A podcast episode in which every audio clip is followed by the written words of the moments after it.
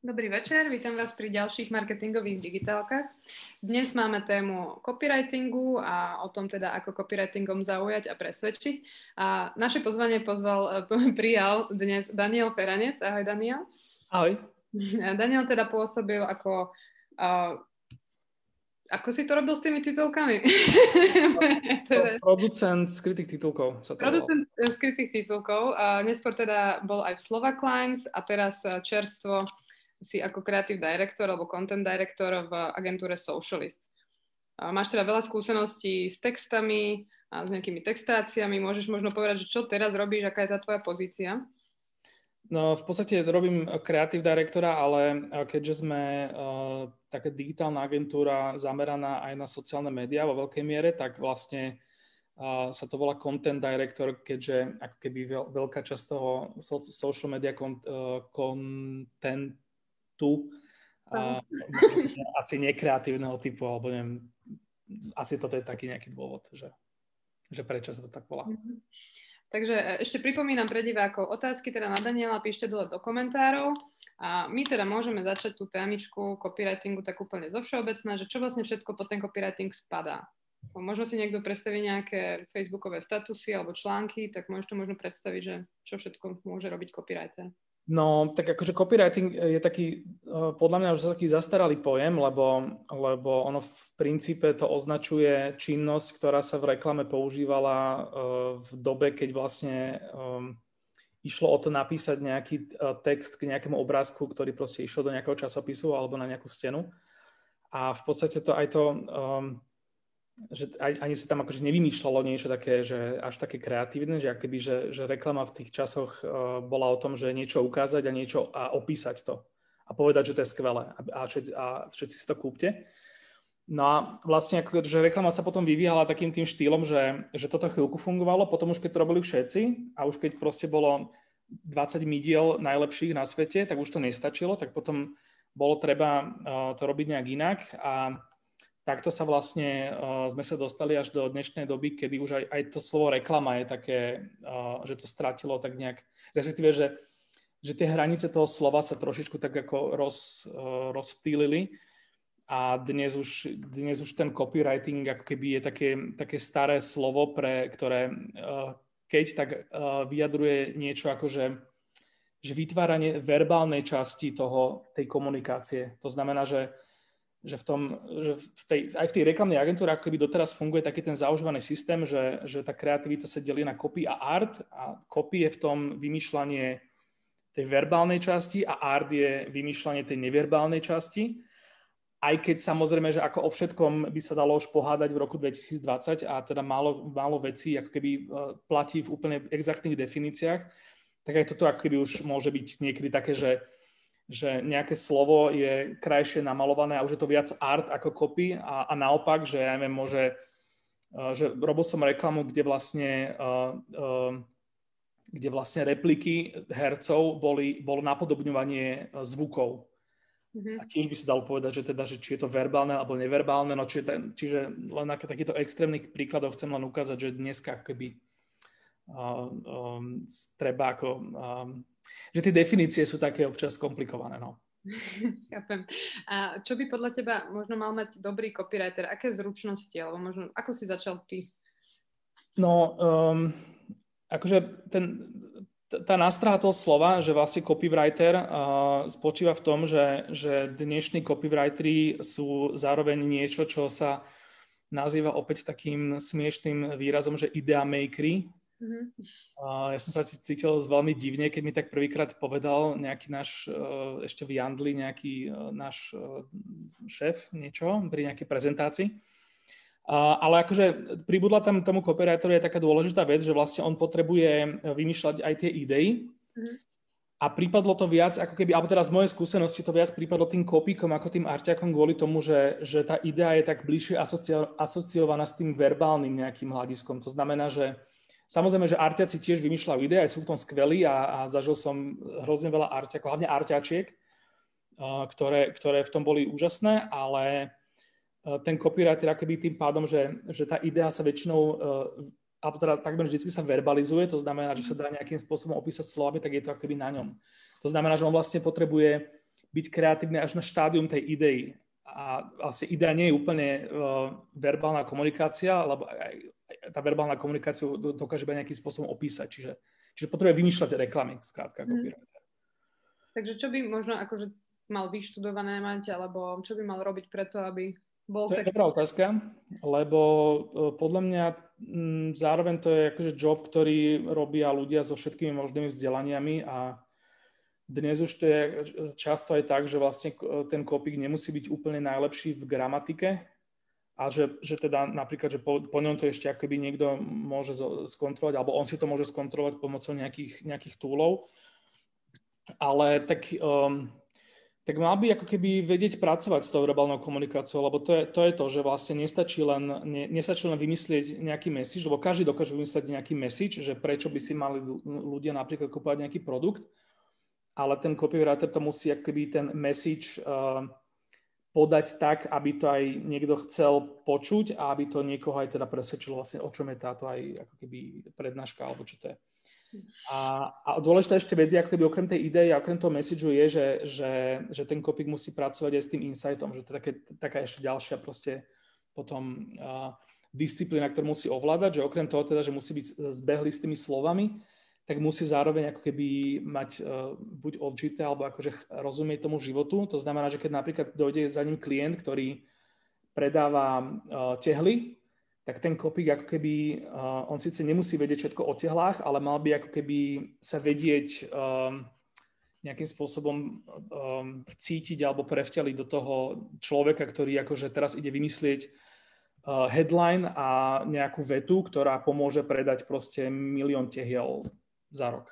Mm-hmm. To som sa ťa chcela ako ďalšiu otázku spýtať, že keď dostaneš napríklad nejakého takéhoto klienta, že čo všetko si musíš naštudovať o tom, alebo do akej miery, než začneš pre neho pracovať? No, ono, ono, ono väčšinou, akože veľakrát je to tak, že, že strašne veľa roboty našťastie urobia accounti a strategovia, mm-hmm. že kým dostane uh, ten kreatívny človek uh, na stôl tú svoju robotu, tak má tam ako keby tak dummy proof spôsobom vy, vysvetlené, že, že o čom je tá, tá firma, uh, čo, akoby, že čo, o čo jej ide pri tej, pri tej reklame alebo pri tej komunikácii, ktorú od nás potrebuje.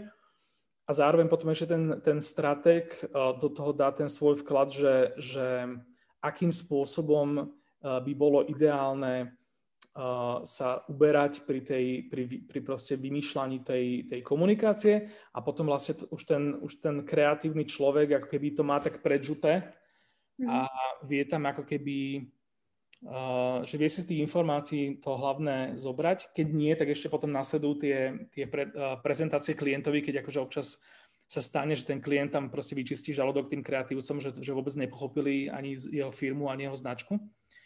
Ale ako keby že stále tam akoby ten, aj ten kopík, on to musí práve že vedieť podať tak, aby to pochopili tí, tí ako keby ľudia, ktorí budú tú reklamu príjmať. A to málo kedy sú akože úplní insidery.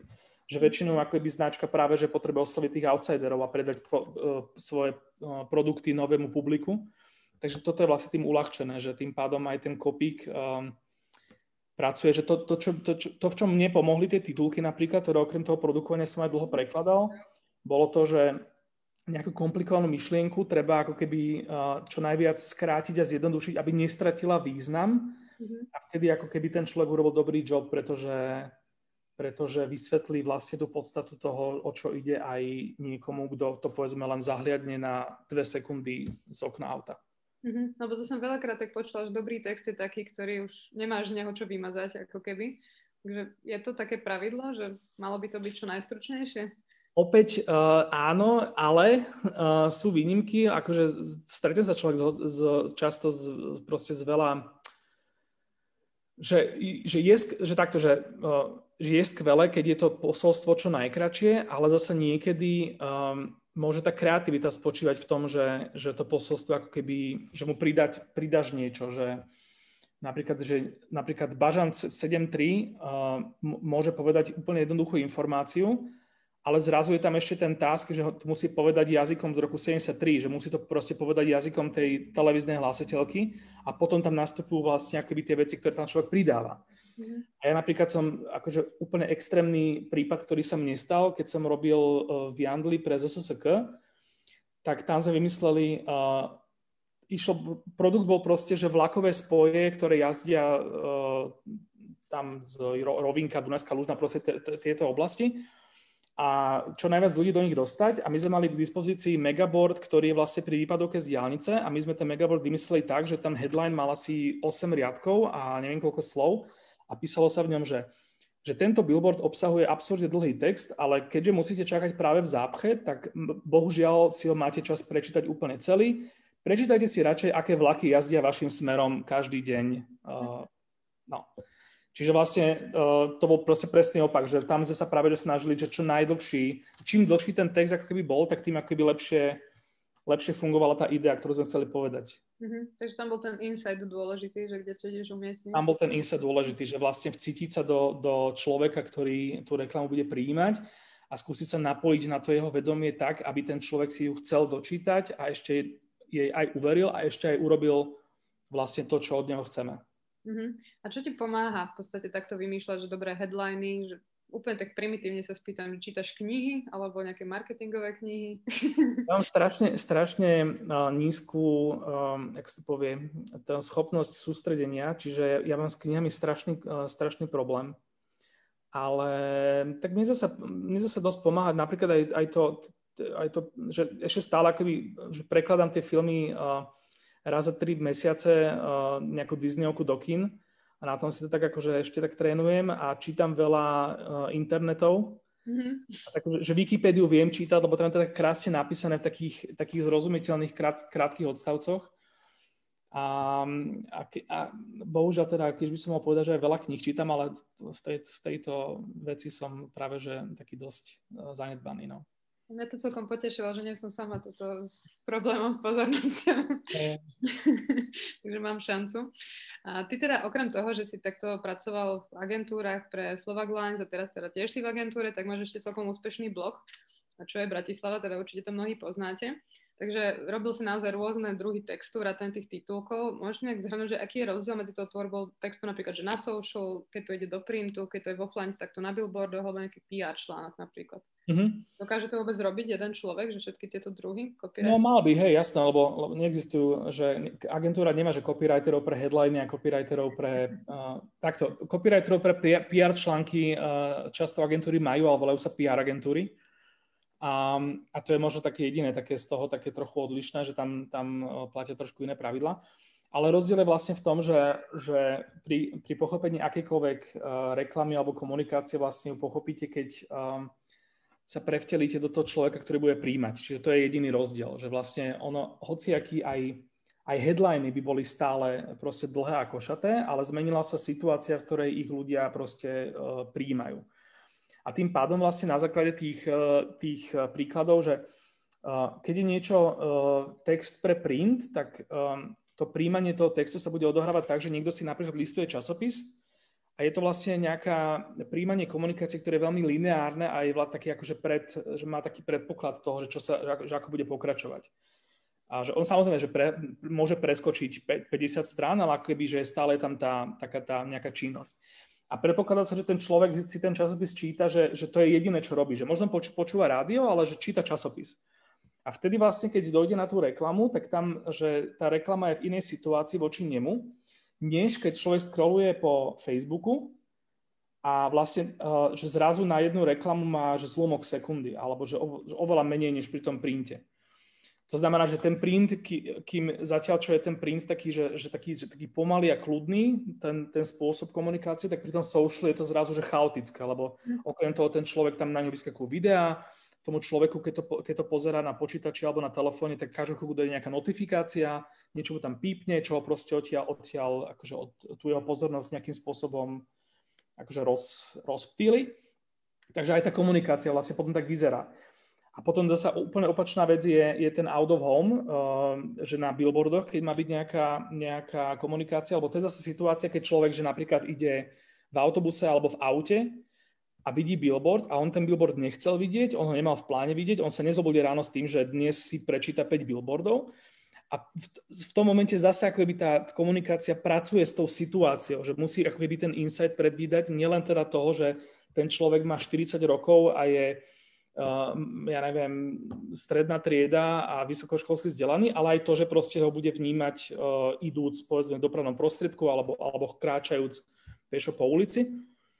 A opäť zase ten PR článok je vlastne taký, ako keby, že trošku taký podvod zasa, že, že, že ten čitateľ, že buď na to nemá prísť, že vlastne číta reklamný text, alebo keď na to vlastne väčšinou príde, tak mu to má odpustiť. Že ten PR článok, že zase s týmto musí pracovať. Že vlastne, že, že človek sa do neho možno začíta, možno za chvíľku potom zistí, že aha, že ale toto nebude informácia, ktorá je pre mňa dôležitá pre môj život, ale naopak mi tu niekto ide povedať o tom, že ako mám piť minerálku, alebo koho mám voliť vo voľbách. Mm-hmm a zrazu teraz ide tam ten bod zlomu, že či bude čítať ďalej, alebo či proste urazenie to proste zahodí. No a toto sú ako keby veci, s ktorými tie, tá komunikácia ideálne musí, musí rátať. A tým pádom vlastne človek, čo vymýšľa jedno, tak ne, to isté nemôže byť zároveň text pre, pre niečo iné. Jasné, takže by si mal vlastne aj tak trošku psychológ, alebo aspoň teda vedieť, ako ľudia rozmýšľajú.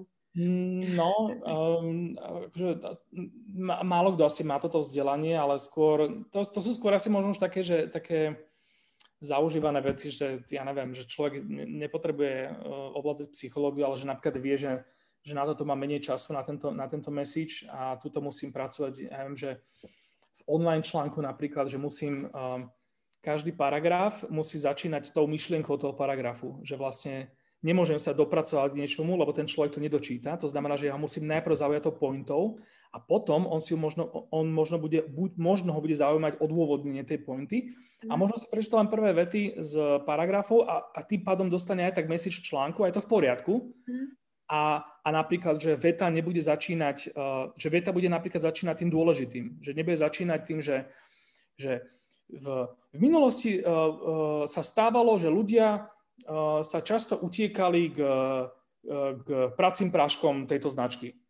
A naopak, namiesto toho bude, že pracie prášky tejto značky boli v minulosti často vyhľadávané ľuďmi. Mm-hmm. Že, akoby, že, že ten človek musí akoby mysleť na to, že, že, to, um, že dočíta to, ten text dočíta, že veľmi malé percento, nejaké percento prestane čítať tu, nejaké percento prestane čítať tu a väčšina prestane čítať už tu a musí sa ako keby snažiť uh, tento súboj vyhrať tým, že tým ľuďom do tej hlavy proste dostane čo najviac informácií. Takže to najdôležitejšie na začiatok by mal dať asi. Malo by to tak platiť, áno.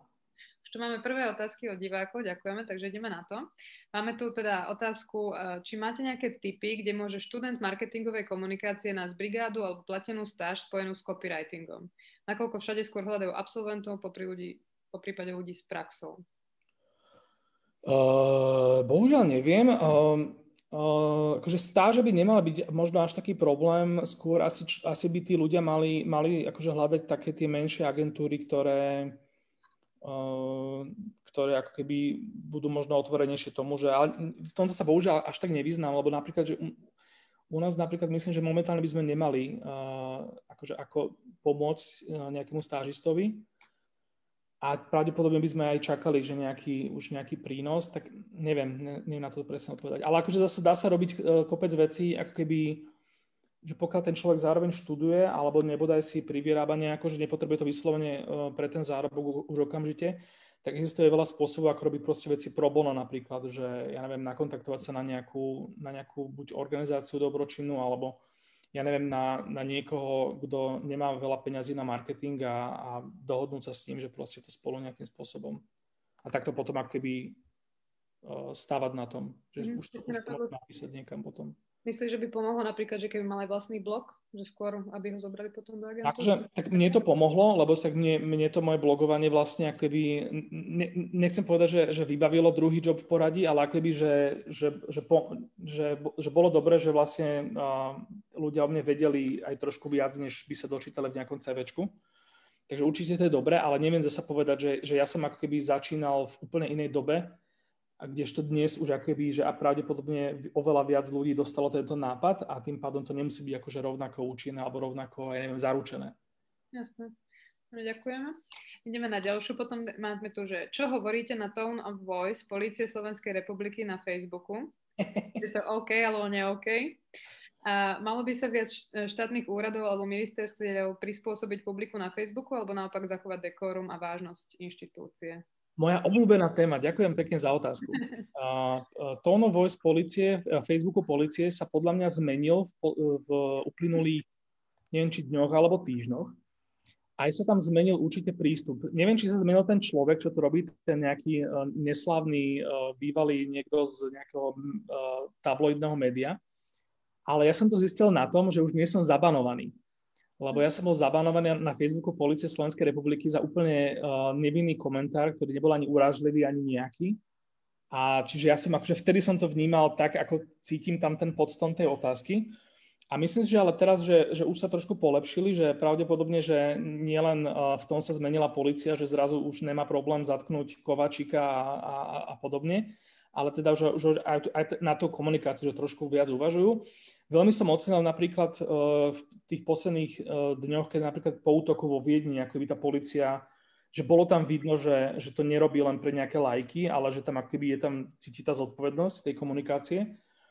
A, um, a čo sa týka toho, toho tónu, tónu voice a štýlu komunikácie, tak ono je akože je veľmi ťažké teraz presvedčiť niekoho, že, že je blbosť um, akože robiť tú komunikáciu úplne nie na primitíva, keď človek má proste príklady od amerického prezidenta po slovenského premiéra, že, že takáto komunikácia naopak veľmi dobre funguje.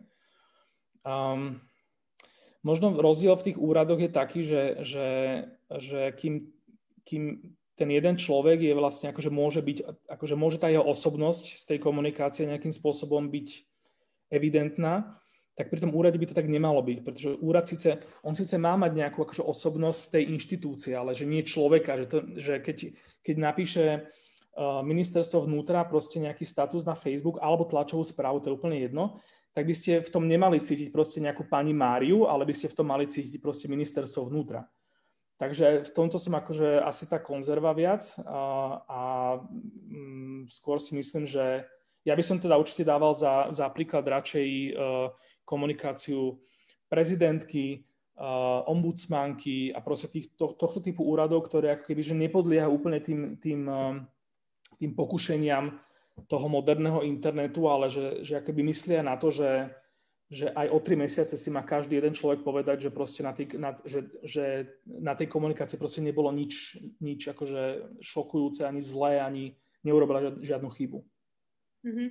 No, mali sme tu túto otázku, si pamätám už raz, a vtedy myslím s Peťom Šebom a on zase povedal, že keď im to fungovalo, tak na druhej strane sa im podarilo potom napríklad niekoho nájsť, alebo teda, že prilákalo no, veľa ľudí. No, tak ako, hej, či sa dá povedať, či sa dá na nejakom príklade povedať, to je ako keď uh, vidíte billboard uh, mrazenej pice, kde je napísané, že chutí ako v talianskej reštaurácii. Že áno, že, že, že dá sa to povedať aj tak, že tá pizza, vlastne keď ju dostanete mrazenú pizzu v talianskej reštaurácii, chutí tak, ako keď si urobíte doma tým som proste len povedať, že, že hej, že na všetko sa dá nájsť nejaký, akože, nejaká výhovorka, hlavne teda v dnešnej dobe. Ďakujem, ideme na ďalšiu otázku, myslím, že toto sme zodpovedali. A zdravím, pôsobíme v oblasti športu a relaxácie. A ako v, súčasných, e, v súčasnosti zavretých pitiek komunikovať túto situáciu a nestratiť klientel? Ako ľudí upokojiť a navodiť pocit, že to bude v poriadku a aké témy by si navrhol? Mm, No, ja môžem, uh, akože mne sa veľmi páči komunikácia môjho Vitka uh, počas pandémie. Oni vlastne uh, začali robiť to, že, že začali ľuďom dávať na Instagram uh, tréningy, ktoré majú cvičiť doma a prispôsobené vlastne na to, že doma nemajú olympijské činky a ani kettlebelly a podobne, ale že teda, že také zjednodušené proste veci a nejakým spôsobom tam ako keby držia tak, že, že, že rozumiem, že tá komunikácia vlastne jej účelom je, že udržiavanie tej komunity že vy, vy síce nezarábate peniaze, ale ako keby máte tých svojich zákazníkov, ktorí, ktorí našťastie nemôžu ísť e, ku konkurencii. A pravdepodobne akože veľa z nich sa dosť aj teší na to, že sa ku vám vráti a že opäť bude proste po, po, po tom, čo skončia prísne opatrenia, že budú môcť pokračovať v tom cvičení, ale akože je, do, je vždycky dobré ako keby um, aby na vás nezabudli. Jednak, že možno z niektorých sa stanú lemry, ktoré sa k tomu ne, nebudú chcieť vrátiť, lebo proste už budú vypapaní a, a neviem čo.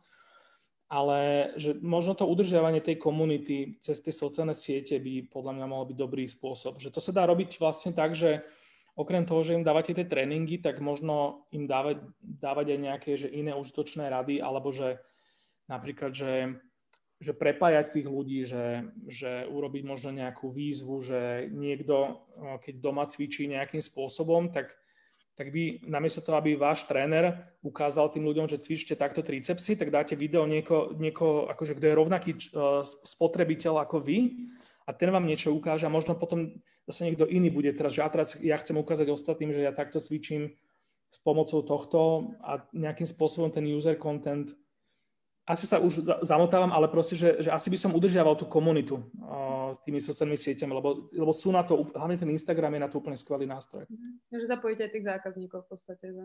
Je to, tak, je to akože ideálne, že vtedy človek, uh, hlavne teda v takých tých hlavne situácii, keď akože ľudia sú takí viac takí spolupatriční a tak viac vnímajú tú, že, že všetci prežívame spolu nejakú, nejakú neobvyklú vec, tak na tom sa vlastne dá, dá stavať. Keď som, napríklad, keď som ešte bol v Slovak Lines, e, vlastne ešte celkom nedávno, tak tam sme napríklad počas prvej vlny uh, začali pripravovať uh, komunikáciu na deň, kedy, kedy sa otvoria hranice. Lebo náš problém bol taký, že v prvej vlne sa zavreli hranice a nesmel sa ísť ani do Rakúska, ani do Maďarska. A my sme vlastne mali autobusy, ktoré tým pádom nemohli jazdiť. A akože jasné, že prinieslo to proste nejaké komplikácie a tak ďalej, ale my sme si vlastne začali začali veľmi e, včas pripravať komunikáciu na prvý deň, kedy, kedy sa to otvorí. Mali sme takého tušáka pri Matovičovi, že to nebude e, niečo, čo oznáme týždeň vopred. A, a potom sa to vlastne udialo tak, že, že ja som mal mať, že v piatok home office a ešte som si ako keby, že neviem, či som nešiel ráno behať a došiel som do tohto a potom mi píše kolegyňa, že radšej dojde do ofisu. A udiala sa tlačovka, na ktorej sa povedalo, že od zajtra začínajú jazdiť autobusy a my sme vlastne celá firma zapli v ten deň e, keby všetko. Mm-hmm. A na druhý deň o, tre, o neviem, či 3. alebo 4. ráno vyrazil autobus a my sme išli von s komunikáciou. Mm-hmm. A vlastne tým, že sme išli von s komunikáciou, tak sa nám, tak sa nám stalo to, že, že v sobotu všetky večerné správy od Markízy, proste všetky večerné správy, kde chcete byť ako značka, tak vlastne hovorili, že, že končia opatrenia, otvárajú sa hranice, Slovak Lines už jazdia. A to bolo vlastne to, jak sme sa my za 0 eur dostali ako keby uh, do, do toho. Čo asi pri fitkách možno nie je úplne tá istá situácia. Samozrejme, a fitiek je proste milión, ale že tiež to môže byť taký, že, že keď si človek akoby, že, že skôr rozmýšľa dopredu, že premýšľa nad tým, že možno teraz má zviazané ruky a nemá čo robiť, ale že, že možno za chvíľku to nebude platiť a možno nebude dobré začať vtedy premýšľať, že čo má robiť. Takže aby o vás bolo počuť stále. Áno, áno. Ďakujem. Potom mám ďalšiu otázočku, že či sleduješ na sociálnych sieťach iných, napríklad zahraničných copywriterov, ktorých obdivuješ, prípadne sa ich prácou inšpiruješ. Sleduješ svetové trendy v copywritingu, ak vôbec niečo také ako trendy existuje? A priznám sa, že, že musím sa do, to, do tohto naspäť dostať, lebo, lebo po, ja som vlastne len teraz týždeň a pol som na novej pozícii a vlastne e, dva roky predtým som bol na takom tom, e, na klientskom brehu, kde človek má úplne iné ako keby veci e, tam potrebuje riešiť a užíva si takéto pohodlie toho, že vlastne pre neho všetko vyrába agentúra a že agentúra je tá, ktorá, ktorá má prst na tepe uh, diania a my sme mali teda šťastie na Core4, čo, čo, ktorí sú v tomto veľmi super. A, ale teraz sa akoby musím k tomu naspäť vrátiť a ja som akože nemal nikdy takých, že, že obľúbených copywriterov, ale mal som obľúbené značky. A nielen kvôli copywritingu, ale kvôli celej komunikácii.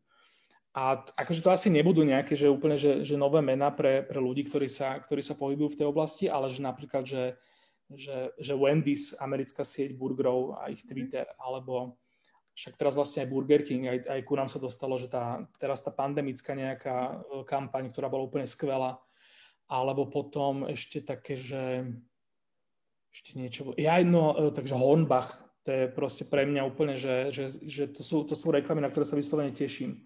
Mm-hmm. Čiže keď vidím, že je nová kampaň, tak okamžite proste, že dokonca, že vidím, že na Facebooku je, tak otváram YouTube, kde si ho môžem pozrieť na väčšej obrazovke a pomaly si popcorn tomu robím, lebo bude baviť. Takže nemáš nejaké osobnosti vyslovene, že skôr takto značky? Osobnosti možno nie. To sú skôr potom možno také tie, takí tí ľudia, ktorí ako keby, že tiež pracujú s nejakým textom, ale povedzme, že, že už tí, že nie sú to agentúrni copywriteri, že možno sú to ľudia, ktorí akože tak začínali alebo to robili a teraz už sú, ja neviem, teraz už tá ich presence mediálna a so, so, sociálne mediálna je už založená vlastne na takej tej nejakej väčšej, širšej sláve. Mm-hmm. Tu máme nejakého kamoša, že Čavez Dano. bola komunikácia pre ZSSK zložitejšia v tom, čo, čo ste si mohli alebo nemohli dovoliť eh, v porovnaní napríklad s nejakou súkromnou firmou. Predsa len je to napojené na financie štátu. Pýtam sa preto, že či sú nejaké dôležité body v komunikácii nesúkromného sektoru. Možno ak máš aj iné skúsenosti z verejného štátneho sektoru, ako to ZSF. Ka- každá značka má svoje pravidlá a, a nie, nie som si istý, či úplne platí to, že, že nejaká štátna značka bude v niečom opatrnejšia. Skôr si myslím, že to platí to, že, že pre koľkých ľudí tá značka keby uh, zaobstaráva nejaký produkt. To znamená, že ZSSK v tomto bude rovnako konzervatívna ako, ako banka. Mm-hmm. A, a naopak, ja neviem, že môže byť kľudne, že nejaká, však policia Slovenskej republiky donedávna mala proste Facebook, aké by im to robil nejaký tento uh, Jožo s krčmi.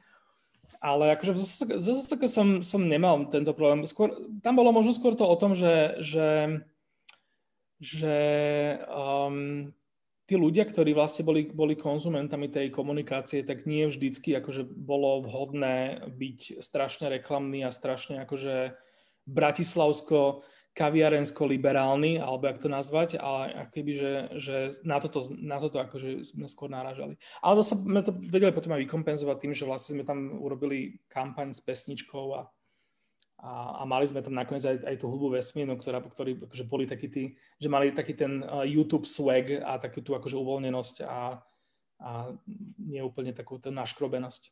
Mm-hmm. Potom mám tu ďalšiu otázočku, že potrebuje copywriter hľadiť aj na SEO, optimalizáciu svojich textov? No, uh, akože áno, potrebuje. Zasa um, on na to vždycky, on na to väčšinou proste má, uh, uh, má takých tých ľudí, ktorí mu to pripomenú, že ak, ak niečo náhodou nie je akože v poriadku. Ale asi to tiež záleží od tej, od tej komunikácie, že, že určite to je pri tom content marketingu dôležité. Mm-hmm. Um, že um, alebo možno nie pri celom copywritingu, ale že tam sú do, ten headline je dôležitý. A, a určite, určite mu potom v rámci jobu príde aj proste úloha, že má vymyslieť meta uh, tie, key, tie, tie meta uh, definície hodnot. Hej, hej, a že, že do tohto to akože v tomto bude musieť mať ten skill, že, že, že postaví to tak, že by, že by ho vyhľadávače uh, chytili ale neviem, ako ja som nikdy nemal, ne, nemal taký pocit, že, že teraz som urobil niečo, čo sa mi strašne páči a s čím som strašne spokojný a potom, že d, že treba to prepísať, lebo proste Google potrebuje v headline mať o, slovo pazucha. No. Mm-hmm. Áno, asi ani pre Facebook alebo nejaký offline sa nerobieva nejaká analýza kľúčových slov, alebo stretol si sa s tým niekedy? Mm, nestretol a myslím, že pre Facebook, neviem, či teraz dokonca som, ak som správne zachytil, že už sú aj trošku iné pravidla v tom, že koľko textu môže byť v obrázku, lebo toto bolo mm-hmm. jediné také akože obmedzenie, na ktoré sme narážali. Ale inak, inak Facebook začal fungovať proste tak, že, že pokiaľ mu zaplatíte za boosting, tak vlastne tam, vidno to aj na od Trumpa cez, cez proste všetky tie dezolátske profily, že vlastne tam môžete napísať úplne hocičo s gramatickými chybami a že ani nenapíše, ani správne niečo nevyhláskujete a veľmi rád vám to, vám to proste pošíria len za to, že vyhodnotia, že proste, že, že ľudia to budú šerovať, no. alebo, alebo za to zaplatíte veľa peňazí. Takže jediný význam asi, ak robíš pre Google nejakú kampaň, alebo možno v PR článkoch.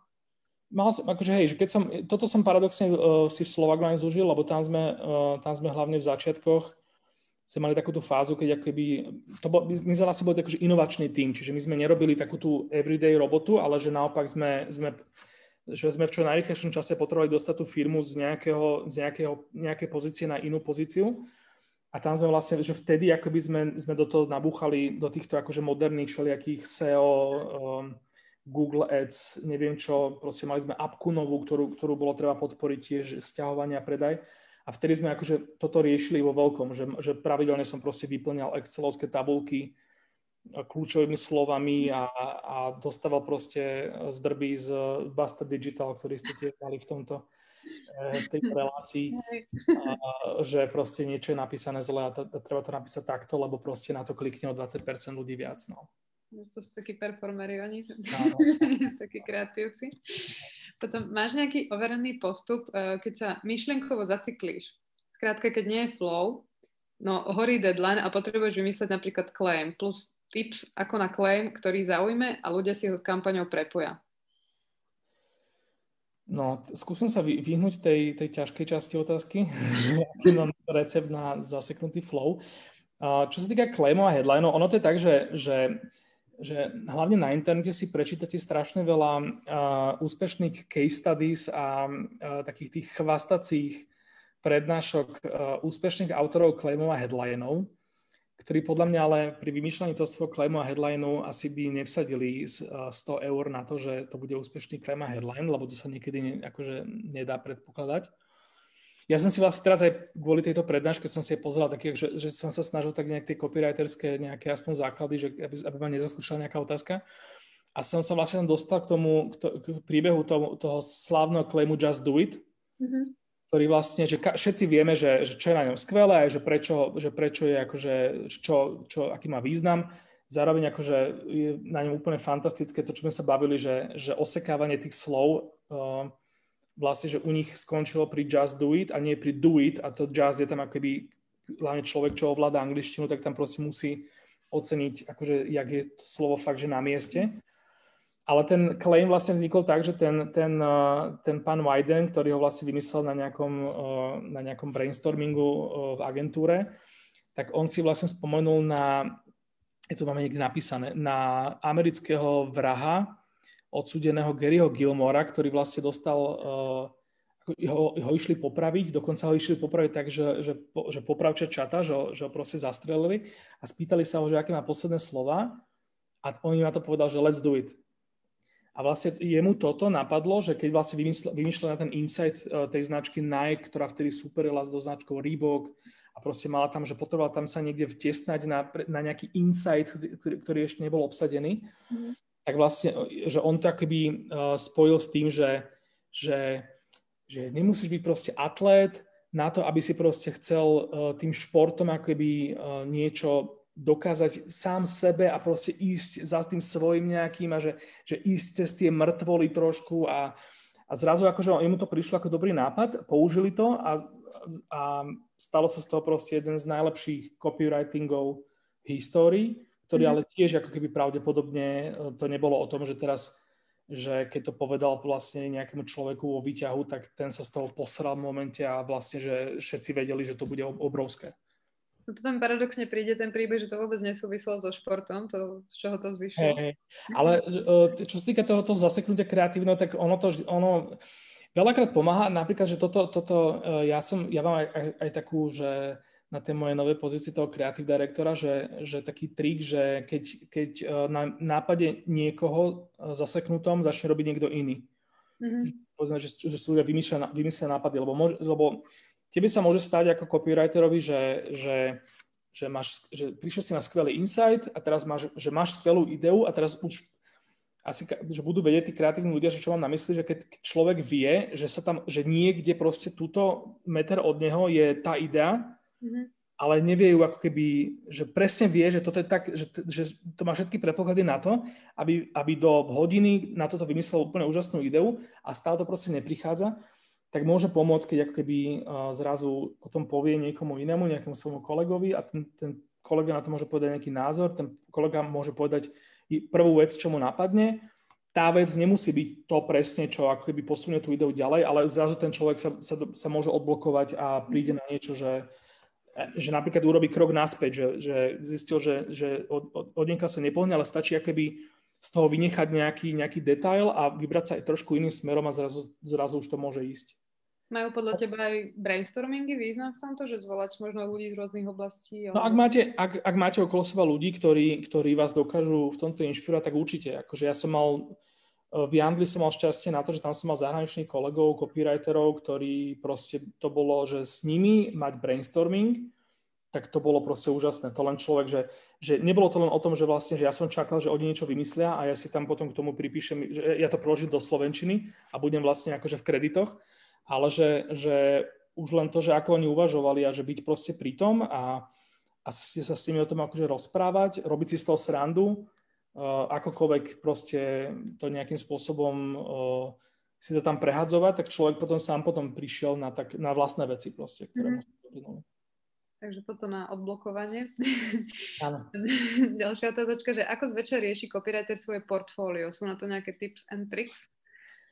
Ja som si teraz pozeral môj Behance profil, ktorý je príšerne zastaralý a bol som teda rád, že, že v Socialisti ho neotvorili, keď akože o mne, o mne uvažovali.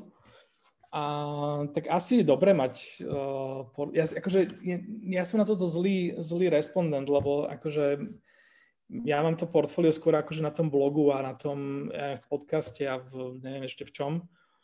Um, ale akože je dobré asi teda, že keď, takto, že keď, keď napríklad, že človek sa, um, ak teda je vašou ambíciou, že zmeniť robotu, že ísť do nejakej ja neviem, lepšej agentúry a podobne, a aj, povedzme, že aj s vlastnými silami sa o to nejakým spôsobom uchádzať, tak asi je dobré, že keď sa dostanete do nejakého užšieho výberu, kedy ako keby sa otvárajú všetky tie LinkedIny a tie Behance a, a, a Google a proste uh, nie len teda nejaký kreatív direktor, ale, ale kľudne aj nejaký proste šéf firmy si vás chce akože očakovať, tak, tak je dobré tam mať proste niečo, čo že ani nemusí byť proste, že zrazu si ten človek povie, že yes, že toto je človek pre mňa, ale neskôr sa mu to napríklad môže spojiť s tým, že povedzme, že prídete niekam na pohovor alebo že vypracujete nejaké skúšobné zadanie a ten človek si bude pamätať, že bude mať vás spojené ešte s niečím a môže vás to podsunúť o centimetr vyššie pred uh, nejakú vašu konkurenciu a, a zrazu máte job.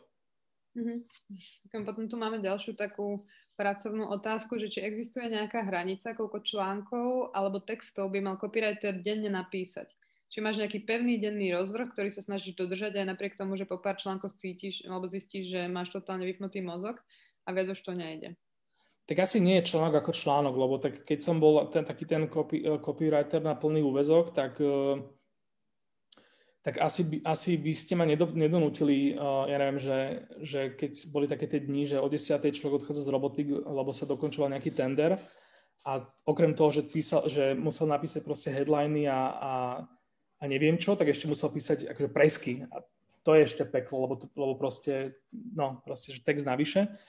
A vtedy by ste ma asi nedonútili proste napísať o, o, o stranu viac, než by som musel. Ale napriek tomu proste na druhý deň som si som proste napísal takýto post na foodblog. Tak asi, asi záleží na tom. No, že, ale asi je dobré, že, že možno nie, nie um, kvantita, ale že skôr tá rozmanitosť tých textov, že, že ne, nezasekávať sa na nejakom štýle alebo na nejakej forme, ktorá, ktorá vám je, vlastne neposunie alebo vám akoby ten skill um, um, sa vám na, na tom zadrne alebo nedaj Bože, proste vám to ubere chuť vôbec písať. Mm-hmm. No práve asi v agentúrach býva ten problém, že deadline nepustí potrebuješ mať hotové veci, takže či to tlačiť možno, alebo to skúsiť odložiť radšej. Hrozne veľa copywriterov to má tak, že, že oni vlastne, že, uh, že tá, tá nepríjemná robota, ktorá je strašne veľa, hlavne pri odozdávaní tendrov a deadlinoch, že tam je strašne veľa tej remeselnej roboty. Že to není ani o, to, o tej kreativite, že to potom ten človek, akože to je len o tom, že tam zapne ten, že si dá tú šiestu kávu a štvrtý Red Bull a že tam proste ide na, iba na to remeslo, že proste, že v, tej, v tom momente už je všetko vymyslené a, a zasa, zasa fáza, kedy sa vlastne veľa vymýšľa, môže byť, je väčšinou fáza, kedy sa toho málo píše, lebo akože zapisujete si aj idei a, a nápady, ale akoby, že to, to nie je ten moment, kedy, kedy vlastne pri tom vymýšľaní uh, zapíšete 10 až 4 textu. Čiže skôr je to potom o tom, že, že že mať aj to, to, to remeslo ako keby tak naskilované, že človek nemusí potom príliš veľa rozmýšľať nad tým, že, že ako, ako napísať uh, text do presky a tým pádom to má rýchlejšie hotové a môže ísť proste ďalej. Ty si napríklad robíš taký plán, že keď vieš, že čakajú ma takéto joby, tak nejak si to prerozdeľuješ podľa druhu tej práce na dni, alebo? No teraz budem musieť eh, si nájsť nejaký systém, lebo som sa dozvedel, že, že čo nás čaká v, eh, v agentúre v najbližších dňoch a, a bude toho akože nemálo. Takže už ako keby si teraz, skôr si tak, že predrábam, že čo budem urobiť už teraz, že pričom nemusím čakať, že buď na zadanie alebo na nejaký výstup od kopika alebo od, od, od, arťač, od arťaka. A, ale akože, že si, mať systém je skvelé, ale nemusí to nutne znamenať, že, že dopredu si niečo rozvrhnete, lebo väčšinou, väčšinou to aj tak uh, akože nebude tak, ako si myslíte, že, že to bude a veľakrát proste, že vy predpokladáte, že klient bude mať problém s týmto a bude to, bude to treba prerábať a zrazu klient má úplne s niečím iným problém a že nepomôže vám to. Ale je skvelé, že keď už teda, keď už viete, čo treba urobiť, tak že v tomto mať systém. Že napríklad sa, sa nezaseknúť na tom, že, že teraz treba, že, že premýšľať nad troma vecami naraz a nejakým spôsobom si v tom jednoducho nájsť ten flow. Mm-hmm. Ďakujem. Potom to je, že v čom je podľa teba copywriting náročný a čomu sa v tomto remesle vyhnúť? No, ja som to vždy mal a to, to akože teraz nehovorím len o sebe, ale aj o takých tých kopíkoch okolo mňa, že, že, že mne sa tí ľudia vždy zdali takí, že oni to robia preto, lebo to nie je ťažké pre nich. Mm-hmm. Že, že, že je tam strašne veľa vecí, to čo som aj hovoril, že strašne veľa vecí na tej robote je akože otravných, alebo akože že ťažkých a nepríjemných, ale že nie, že, že nie je to taká tá robota, ja keď a to si teraz len predstavujem, ale že povedzme, že, že právnik, ktorý sa dozvedel, že musí ísť zastupovať Kočnera. Mm-hmm. Že proste, že nie je to taký ten typ roboty, že, že proste, že to nenávidíte. Že je, je veľa vecí, čo na tom nenávidíte, ale že tá, tá, tá kreativita, tá esencia, to, čo je najdôležitejšie, lebo ten, ten, to ostatné si akože vie každý, každý uh, nadrilovať Takže to, že to robíte proste, aspoň teda ja som vždy zažil ľudí, ktorí toto robili ako úplne, jak páni proste, že ich to bavilo, až bolo na nich vidno, vidno že proste, že, to je, že ich to baví. Mm-hmm. No to máme ďalšieho potenciálneho copywritera, že ako sa ako outsider, ktorý neštudoval nič spojené s týmto odborom, môže dostať do tejto sféry? Nejaké typy, akým smerom sa vybrať, na čo sa zamerať? No, tak asi... Um, um, hm strašne neviem, že či, či akože poradiť niečo, čo mi nefungovalo, lebo to, to, tak, to tak býva, že, že keď mne to fungovalo pred 5 rokmi, tak je veľká pravdepodobnosť, že, že to odvtedy proste urobilo príliš veľa ľudí na to, aby to stále fungovalo aj po 5 rokoch. Ale ja som napríklad, akože ja som absolvent uh, FMKčky v Trnave, ale ja, akože nikdy to nebolo dôležité pre mňa. Že ja som sa, že ja som sa hneď po škole dostal do, te, do tej RTVS, vtedy ešte STV, a dostal som ten job. Bolo to akože absolvent eh, médií, som sa dostal na, na pozíciu v médiách, dokonca v tej akoby najvyššej verejnoprávnej. A môj šéf sa až po dvoch mesiacoch dozvedel, že ja mám nejaký titul a z nejakej školy. Čiže to, akože tam skôr išlo o to, že ja som už predtým prekladal titulky a tým pádom som mi nebolo treba vysvetľovať, čo sú to titulky a tak ďalej a tak ďalej. A potom to isté aj v tých reklamkách, že vlastne, že, že, že nie som si istý, či niekedy sa niekto dostal k tomu, aby si prečítal, že, že mám nejakú školu ukončenú. Že v tomto našťastie, že už pri tých artiachoch to je, asi, je to asi ťažšie, že aj keď človek ovláda nejaké Photoshopy, tak pravdepodobne tam potrebuje e, mať nejaké, že nie je to len o tom, že, že videl v živote veľa pekných obrázkov a vie to imitovať, vytvorenie takéhoto obrázku, že sú určite aj takí artiaci, ale akože asi, nedo, asi neviem, že či im to, stá, im to potom bude stačiť, že, že v takomto prípade asi, asi treba viac tých, uh, mať toho naučeného od, od, priamo od ako keby inštitúcia múdrejších ľudí. Pri tom kopíkovi to je, to je proste, že často sú kopíci takí, že, že aj keď ja, ja pravdepodobne, že ja keby že beriem do, do agentúry copywritera, tak, tak pravdepodobne um, sa pozerám skôr na to, že aký je ten človek kreatívny a že či má v sebe taký ten proste takú tú slušne povedané, že udrbanosť akože kreatívnu, lebo to ostatné sa dá ako keby naučiť veľmi rýchlo. Ja som tiež, keď som začal robiť v agentúre prvýkrát, tak, tak som sa tak, tak akože tajne pýtal uh, mojich arťačiek, že, že prosím ťa, že, čo je to ATL, lebo som nevedel, čo to je. A tak mi to akože hovorili. No. Mm-hmm. Takže... Ako, by si, ako by si zistil, či je človek tak kreatívny? Že čo by si mu dal ako zadanie napríklad? Mm,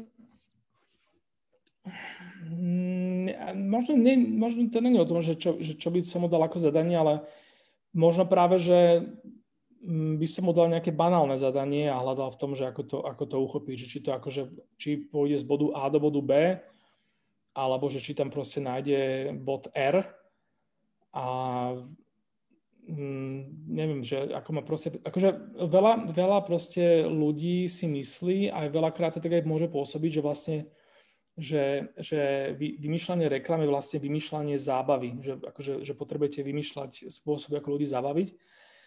A môže akože podľa mňa veľ, veľ, veľmi pomo- pomôcť, keď máte takýto ten štýl humoru, že dokážete vymyslieť proste niečo smiešne, lebo to je ťažšie, to je ťažšie ako vymyslieť niečo, niečo dramatické alebo smutné, podľa mňa.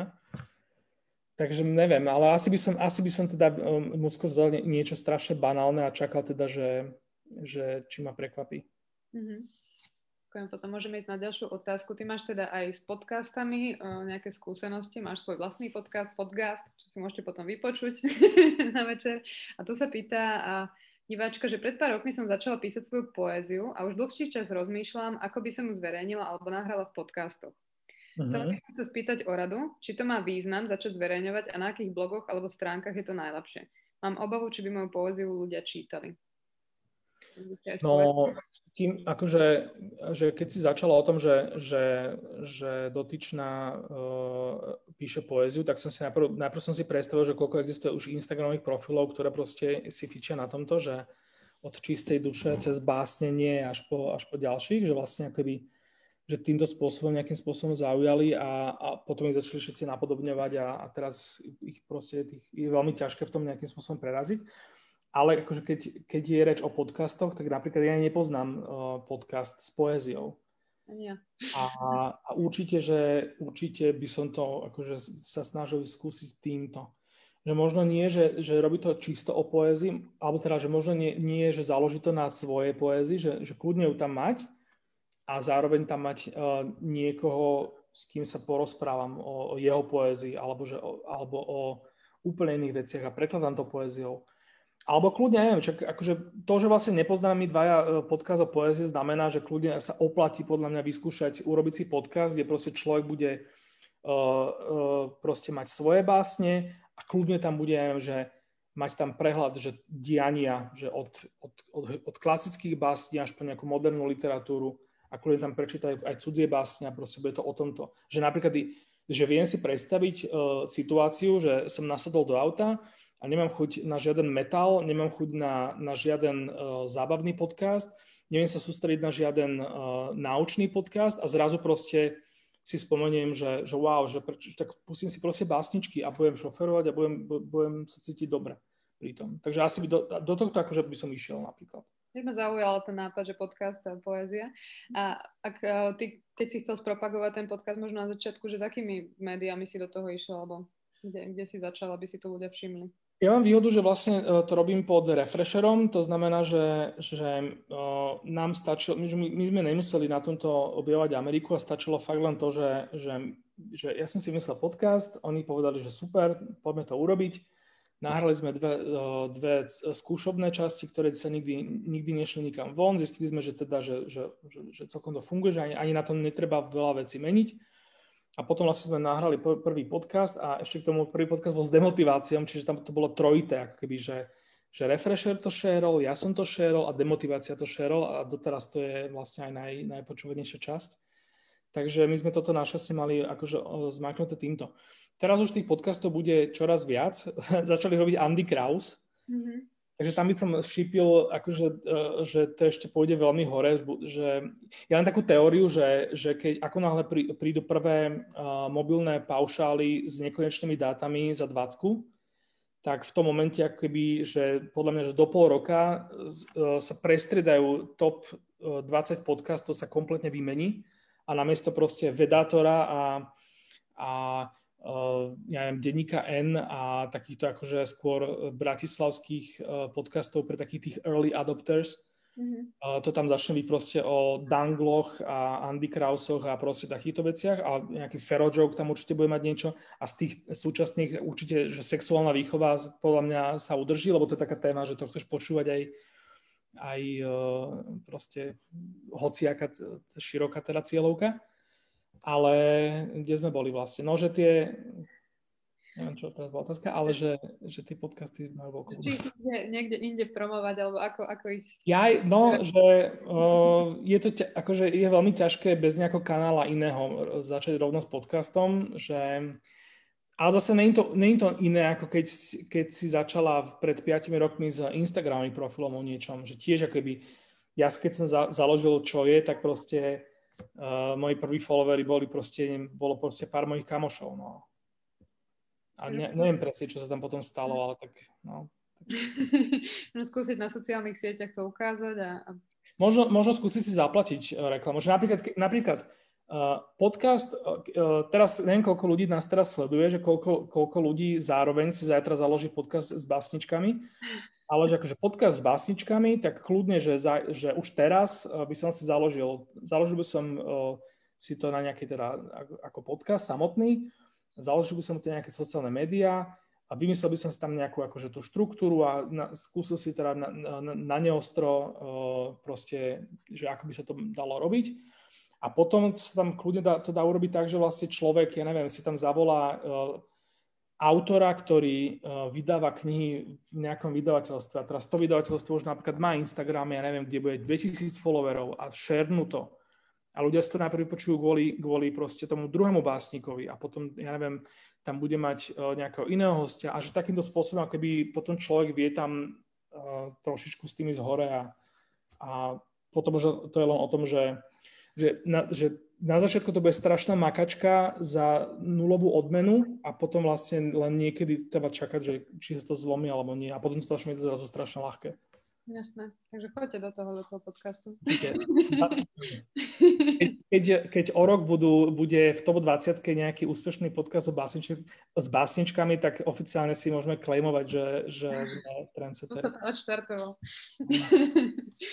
Už mám posledných Teraz ten človek lutuje, že, že podľa mňa, že položil tú otázku. Že sme Potom máme takú praktickú otázku, že koľko znakov alebo slov majú mať ideálne články a ako dlho ti priemerne trvá napísať dobrý článok na web? Um, neviem, či na to existuje nejaká úplne, že táto, že podľa toho, čo chcete povedať, akože um, asi existuje možno pravidlo, že, že keď je nejaký článok príliš krátky, tak, tak človek, ktorý si ho otvorí, tak, tak možno v ňom nebude, uh, akože nevyvolá v ňom až takú dôveru ale pravdepodobne, že keď už, je, keď už je niečo článok, tak by tam asi nemalo byť proste, že jedna holá veta alebo nejaká jedna banálna informácia, že pravdepodobne ten článok by mal obsahovať aj nejaký kontext a nejaké, uh, nejaké to podloženie toho, toho svojho messageu. Ale čo sa týka nejakej dĺžky, tak neviem, ono to, je, ono to je väčšinou tak, že aj my keď sme v tomto, teda hlavne v tom Slovakline spracovali s tým SEO a s týmito proste vecami, tak je to proste tak, že, že máte článok a teraz, že iba veľmi malé percento ľudí ho dočíta do konca, že vždycky proste tam bude ten odpad, že ľudia budú proste tie, tie jak to volá, tie bounce niečo. A čiže vlastne uh, aj ten článok vlastne treba, treba napísať s tým, že, že keď má, ja neviem, že 4 odstavce, tak ten štvrtý odstavec už je takmer taký, že, že to je vlastne úplne jedno, čo v ňom bude a už ten článok, že, že skutočne ten článok je vlastne len tá prvá polovica alebo tretina. A potom ako keby, že môže obsahovať niečo pre, takých tých, pre tých ľudí, ktorí to chcú dočítať, aby neboli sklamaní, aby ste naozaj teda uspokojili všetkých, ale, ale aj tak ten message proste bude v tom, v tom, v tom prvom. Je taká, ak teda môžeme opäť anekdotu použiť, tak bol taký slávny článok úplne, že ešte v práveku internetu, ja si ho pamätám tak 12-13 rokov dozadu, že nejaký človek napísal článok americký, v americkom nejakom, na nejakom webe napísal článok o gun control, o proste obmedzení práva nosiť zbraň v Spojených štátoch. Mm-hmm. A on napísal proste, že, že, e, že title a začal písať a začal písať vlastne o tom, že on si myslí, že, ten gun, že tie gun laws by nemali byť také, také, také voľné, ako sú teraz a že treba vlastne obmedziť právo držania zbrane.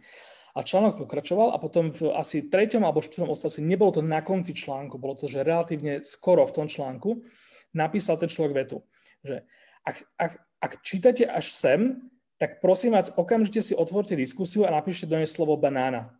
Akože banán. Mm-hmm. A mhm. potom článok pokračoval ďalej a človek tam akože rob, klemoval ten svoj point. A ja som už videl ten článok v momente, keď, keď to bolo memečko, že proste obrovský taký dlhý slíž, ktorý si človek rozklikol a potom mohol scrollovať dlho, dlho, dlho. A tam vlastne pod článkom nasledovala diskusia, kde bolo, že, že od, od hillbillies cez proste liberálov, ktorí proste súhlasili s tým, a potom ľudia s tým nesúhlasili, tam výhražky smrťou, urážky, proste takáto dlhá, dlhá, dlhá, dlhá diskusia.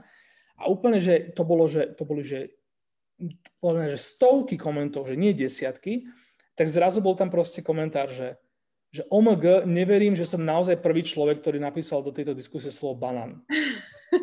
A podľa mňa akože na tom, že niečo teda o tom svedčí. Ďakujem, už budeme pomaly končiť, lebo sme trošku mhm. natiahli, takže dáme posledných pár otázoček. A máme tu takú, že čo je podľa teba pre kopíka lepšie? Pracovať v agentúre alebo na voľnej nohe? Alebo možno aj aj?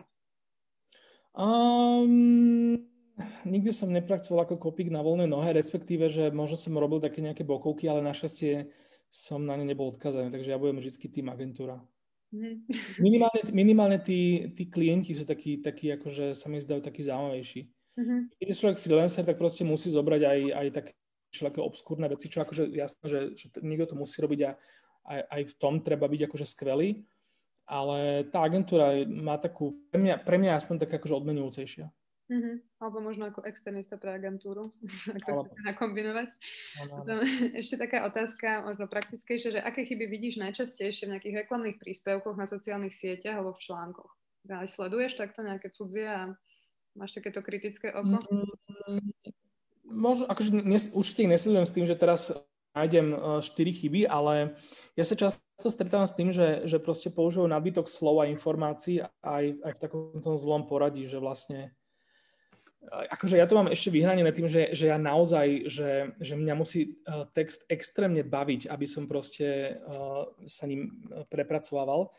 A ja to ne, a nie je to ani proste nejaké moje uh, vedomé nastavenie. Ja to mám proste tak, že keď čítam knihu, tak ja zrazu zistím, že posledné tri strany som iba chodil očami po riadkoch a nič si nepamätám. Čiže, čiže ja, v tom, ja som v tomto akože určite extrém, ale akože že podľa mňa, že toto je tá chyba, že keď, keď je človek že, že taký zažratý do tej témy, že pre neho tá téma znamená viac než pre toho čitateľa a neuvedomuje si to. Že neuvedomuje si, že ten, že ten čitateľ bude mať oveľa menšiu motiváciu uh, dočítať jeho text a dozvedieť sa z neho niečo, lebo, od toho ne, lebo pre neho to nebude pre, pre neho to nebude od, od toho závisieť, či dostane za to nejaké peniaze, už len ten základný rozdiel.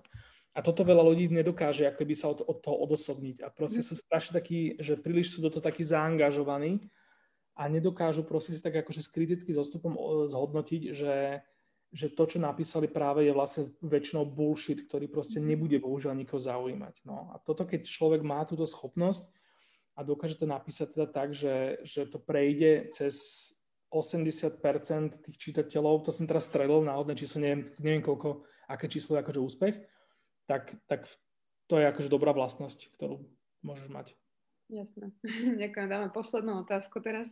Že veľa ľudí od čítania PR článkov odrádza už len uvedenie príznaku, že je to inzercia alebo PR článok. Ako bojujete s týmto faktom? No tak uh, volá sa to, úspešný spôsob bojovania sa volá, že natívny text, že vlastne si, že na, ako keby v tom médiu sa dohodnete, že to nevidí ako PR článok, ale že to proste bude normálny článok média. Čo samozrejme, že nemôžete urobiť hoci, s hocičím a hocikedy, že, akoby, že, že, že musí v tom byť minimálne nejaká hodnota, aby teda ne, nebola úplne že lopatovo jasné, že, že sa toto práve deje. Um, ale ja si zase myslím, že aj že takto, že, že že je veľa ľudí, ktorým je úplne jedno, že, že je niečo PR článok a kľudne si to mohli aj všimnúť, že to je inzercia a aj tak si to prečítam. A ja si tiež veľakrát proste prečítam, že, že stalo sa mi, že proste nejaké PR články boli natoľko pre mňa zaujímavé a sažné, že aj som úplne v pôde identifikoval, že čo je ten produkt, ktorý sa mi niekto práve snaží strčiť pod nos a napriek tomu som to proste dočítal, lebo to bolo tak dobre napísané, že vlastne že ten, ten obchod uh, s tou, s, o pozornosť, že vlastne, že, že hociaká marketingová komunikácia vlastne obchoduje s niečím, čo tomu človeku ako keby musí dať ako hodnotu, aby ten človek jej dal hodnotu tej pozornosti, tak dopadol vlastne dobre pre ten článok a ja som ho dočítal.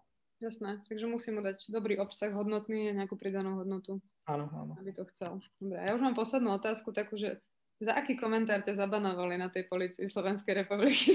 Uh, Polícia Slovenskej republiky dala príspevok na sociálnu sieť, akože oni už predtým dávali akože šialené veci niektoré, ale aj také tie proste, že, že vulgárne také tie tupé proste nejaké obsahy.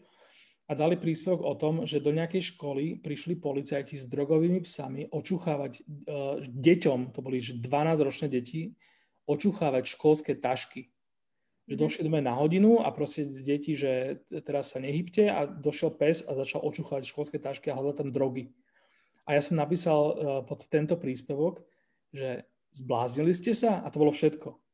A drb Ben, ja som to dokonca potom riešil, písal som mail na, na, na tlačové oddelenie policie, kde som ako keby sa, do, lebo vedel som, že to tak funguje, že, že mi musia odpovedať podľa zákona, tak som sa dožadoval proste tomu, že na základe čoho mi bolo akože odopreté prístup ku k informáciám toho, čo ja som, ja som podľa mňa právom nazval, že ono má oficiálny komunikačný kanál policie.